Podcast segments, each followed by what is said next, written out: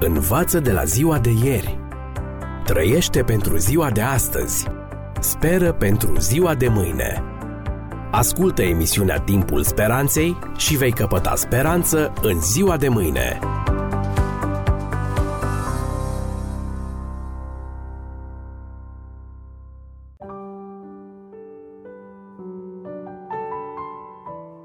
Stimați prieteni, bine v-am regăsit! Vi s-a întâmplat nu odată să stați în fața televizorului și dintr-o dată transmisiunea să fie întreruptă și pe ecran să apară cuvintele ediție specială de știri sau breaking news. Un prezentator care spune, în acest moment intervenim cu o ediție specială de noutăți. De regulă aceasta are loc când, într-adevăr, caracterul noutăților este foarte important și urgent, ca de exemplu în cazul când este vorba de vreun dezastru natural, pronunțarea unei sentințe în cazul unui proces important în judecată, afișarea rezultatelor unor alegeri importante, decesul unei persoane cunoscute în toată lumea, un accident sau tragedie de proporții imense și un act terorist groaznic.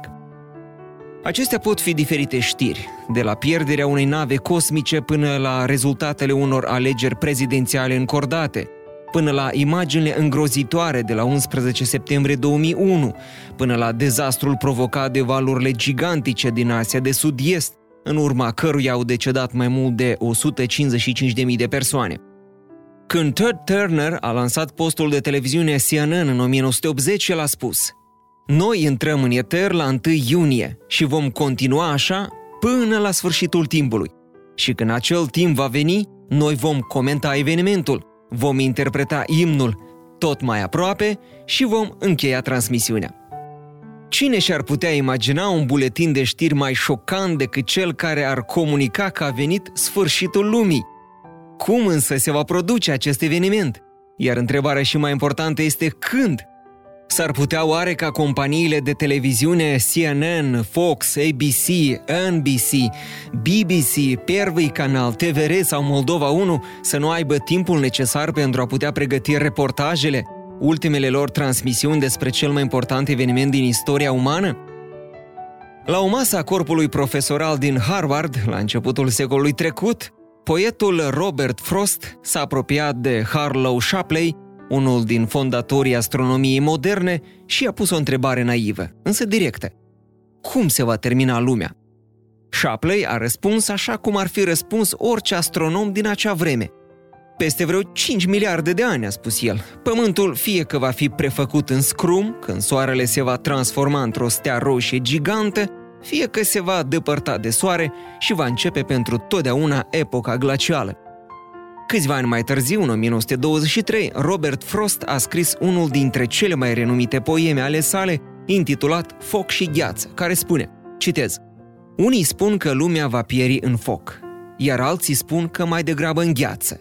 Dar eu, din ce am cunoscut în viață, în loc de gheață, aș prefera să mor de foc. De-ar trebui însă să mor de două ori, am cunoscut ce înseamnă ura bine. Și dacă în loc de foc doar gheață vine, este destulă gheață ca să mori." Am încheiat citatul.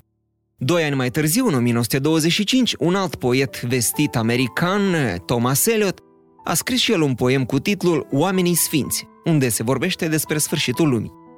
Iată cu ce cuvinte se sfârșește poemul. Așa va fi sfârșitul lumii, așa va fi sfârșitul lumii, cu plâns și nu cu zgomot. Stimați prieteni, se vor dovedi oare versurile lui Frost adevărate?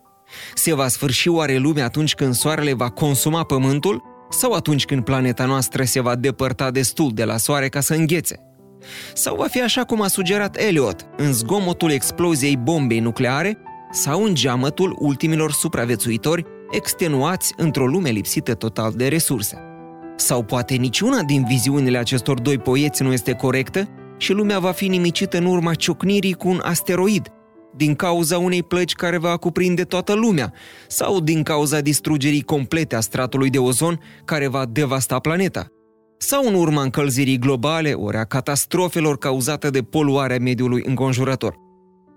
Stimați prieteni, toate aceste opinii, toate aceste întrebări apar în contextul inexistenței lui Dumnezeu. Dar haideți totuși să vedem ce spune Inteligența Supremă și Cartea Sfântă. În cuvântul său, Dumnezeu descoperă clar că nu gheața sau focul vor pune capăt acestei lumi și nici vreo explozie sau plânsul ultimilor trăitori de pe fața Pământului. Ea nu va fi nimicită în urma unei ciocniri cu un corp cosmic. Ea va înceta să mai existe, spune Dumnezeu, atunci când pe pământ va reveni Fiul Lui.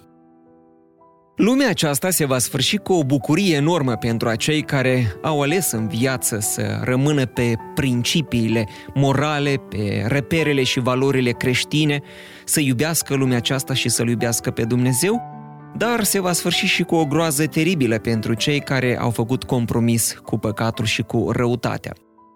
Totuși apare o altă întrebare. Când se vor întâmpla aceste lucruri? Cu siguranță, este adevărat ceea ce a spus Iisus. Despre ziua aceea și despre ceasul acela nu știe nimeni. Nici îngerii din ceruri, nici Fiul, ci numai Tatăl. El nu ne-a descoperit ziua și data exactă. Oricine pretinde că Hristos va veni într-o anumită zi, nu are dreptate. Istoria este plină de date presupuse ale revenirii lui Hristos.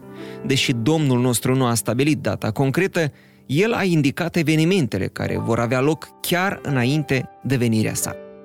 Dar despre aceste evenimente vom vorbi în edițiile viitoare. Până atunci, toate cele bune, multă sănătate și multă credință autentică. Învață de la ziua de ieri. Trăiește pentru ziua de astăzi. Speră pentru ziua de mâine. Ascultă emisiunea Timpul Speranței și vei căpăta speranță în ziua de mâine.